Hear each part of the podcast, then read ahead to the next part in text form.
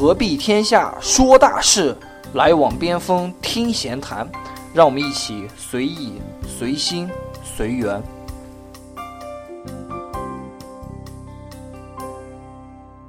大家好，我是老边，我是疯子，欢迎收听《边锋闲谈》第二季。上一期呢，我们聊到了入职前的一些准备。那准备好之后呢，就应该到公司准备试用期了。但是在试用期的时候呢，特别容易出问题。前段时间也是看到新闻，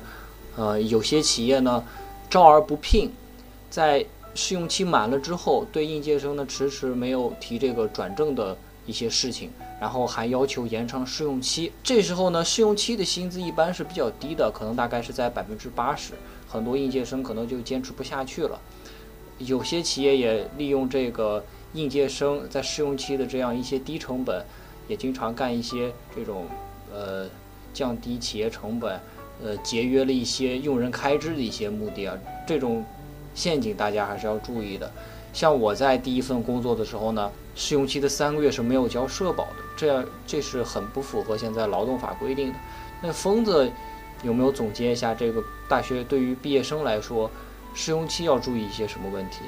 啊，是这样子，因为对于学生党来说吧，其实第一份工作都比较重要的。呃，如果第一份工作感觉顺利的时候的话，可能会感觉不到这些问题，但是一旦出了问题，我就很容易彷徨。我觉得话，就试用期的话，对于学生党来说，其实主要注意应该是一些，哎，劳动法这上面也规定一些相关的东西。第一个是试用期的话，其实是必须有合同的。有些公司说，哎，我们的试用期没有合同，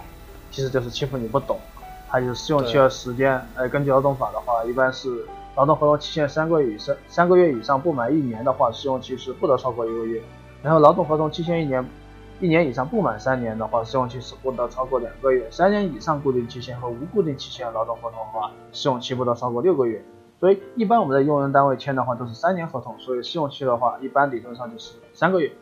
另外一个就是试用期的话，其他保障，哎，根据这个劳动法同时规定的话，就是试用期之内的话还是必须交社保的，这是用人单位的法定义务。所以说，其实像我之前的话，后面就是因为换工作去面试一些单位。他就会跟你说，哎，我们试用期的话是没有社保的。其实这就是，他就是有点说有点欺负人嘛，因为很多人可能根本没有去读过劳动法，就就就觉得好像好像挺有道理啊，其实根本不这样子。所以我遇到这种情况的话，我有我有时候我说这个好像不太符合劳动法，啊那边就给给我呵呵说，哎，我也不是很清楚，这个其实就很扯了。你做人的你就不知道这些，所以对于尤其对于学生学生党来说，他不知道这些东西，也没读过劳动法，肯定很可能在这上面的话有时候会受到欺负。啊，这是一个问题。然后还有一个就是话，试用期的话，大家其实也不仅试用期了，就包括你是成为转正以后的话，大家也很关心一个就是工资问题。呃，根据劳动法规定的话，就是说试用期的话呀，是不得低于转正和工资的百分之八十的。目前的话，大部分互联网公司其实为了吸引住人才的话，往往试用期的话是直接会给百分之百的工资的。另外还有一个就是试用期期间的话，呃，是其实你可以提前三天通知你的那个聘用方。就可以三年后可以走了，这跟那个转正以后是不同的。不同的转正以后的话，就是说聘用方他是有权利要求你要有一个月的交接时间的，所以大家也要注意这一点。对，假如说这个用人单位不符合你的要求，或者是你觉得这个用人单位很坑的话，一定要提前走啊，千万不要在这个上面耽误太多的时间。那如果说应届毕业生到新的公司，肯定会涉及到一些手续啊、一些户口等一些转移的这种方式。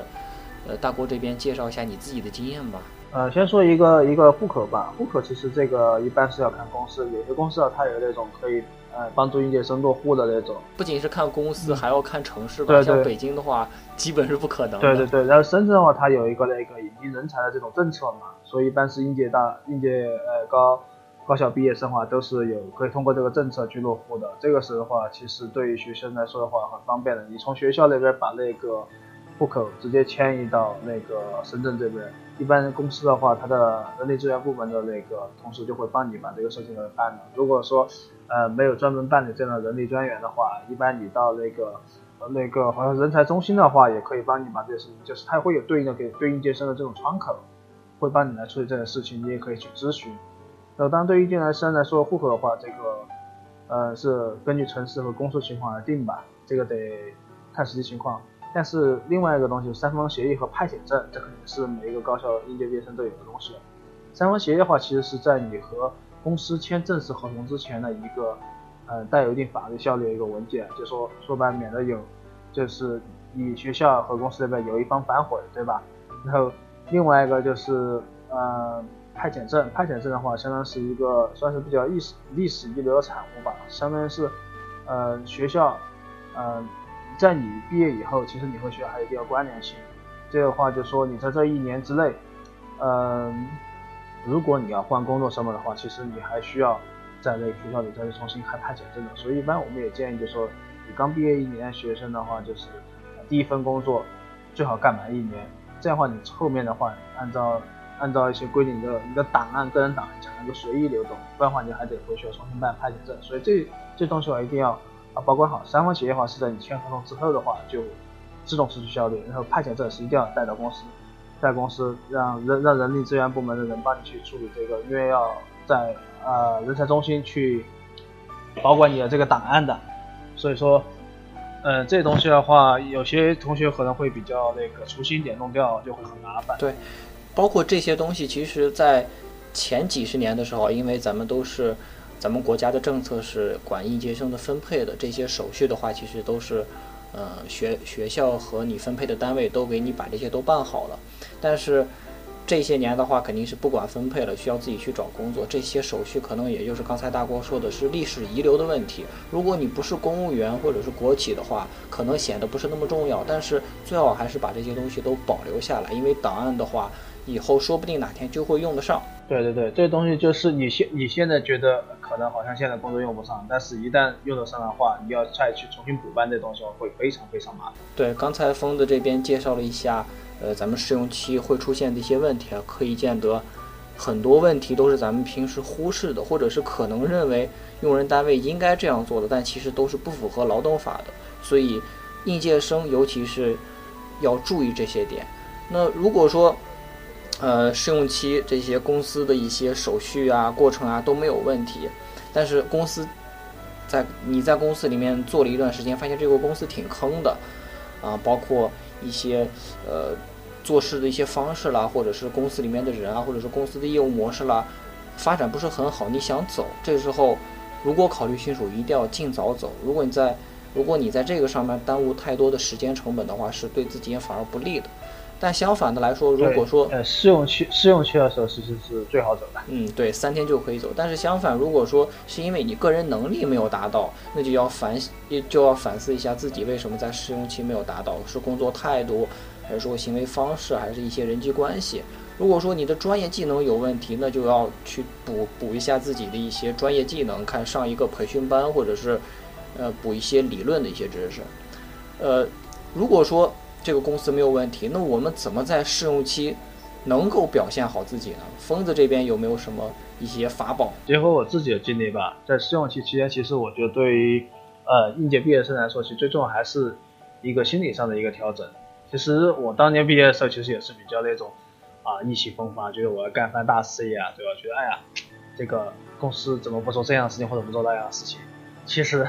其实很多情况，哎，很多时候不是这样子，一个。刚进入职场的时候，因为上司和领导其实根本他不了解你的能力啊，所以多半其实你不可能说一上手就给你做一些我靠好大的事情，对吧？来满足这种意气风发这种情怀，多半其实你是做一些琐碎的事情开始的。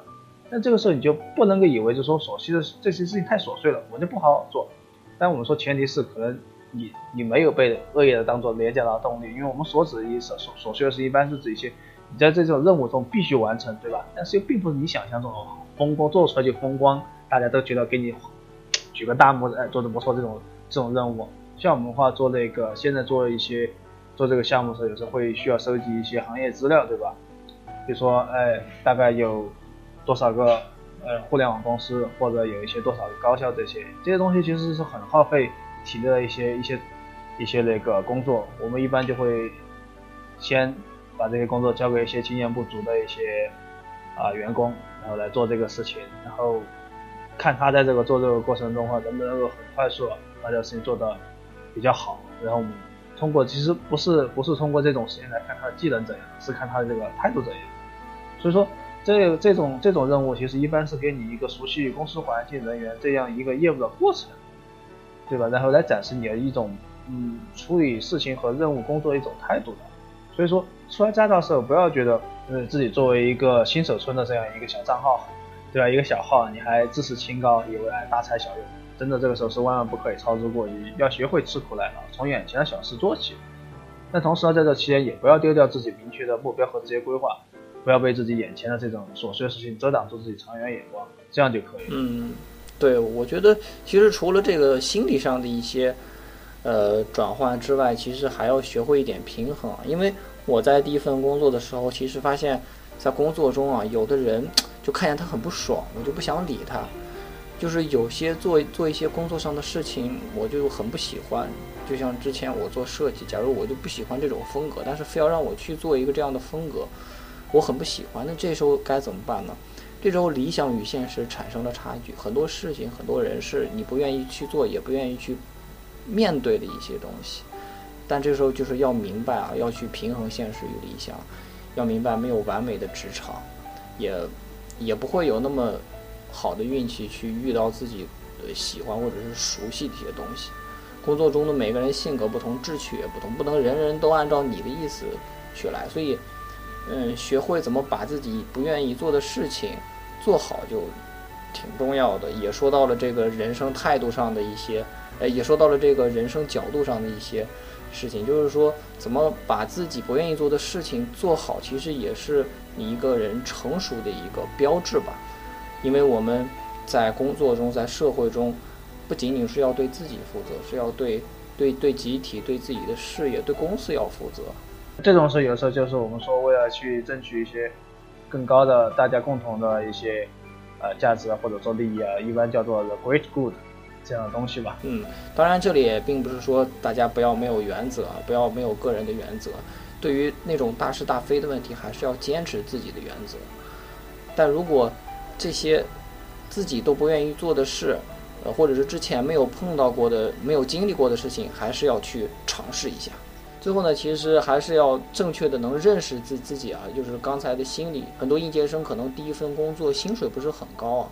嗯，周边。有同事可能做的活儿比较少，拿的钱多，还离家近，这样就看起来心里很不舒服，觉得自己很不公平啊。然后领导又给自己压很多，像刚才之前说的那种很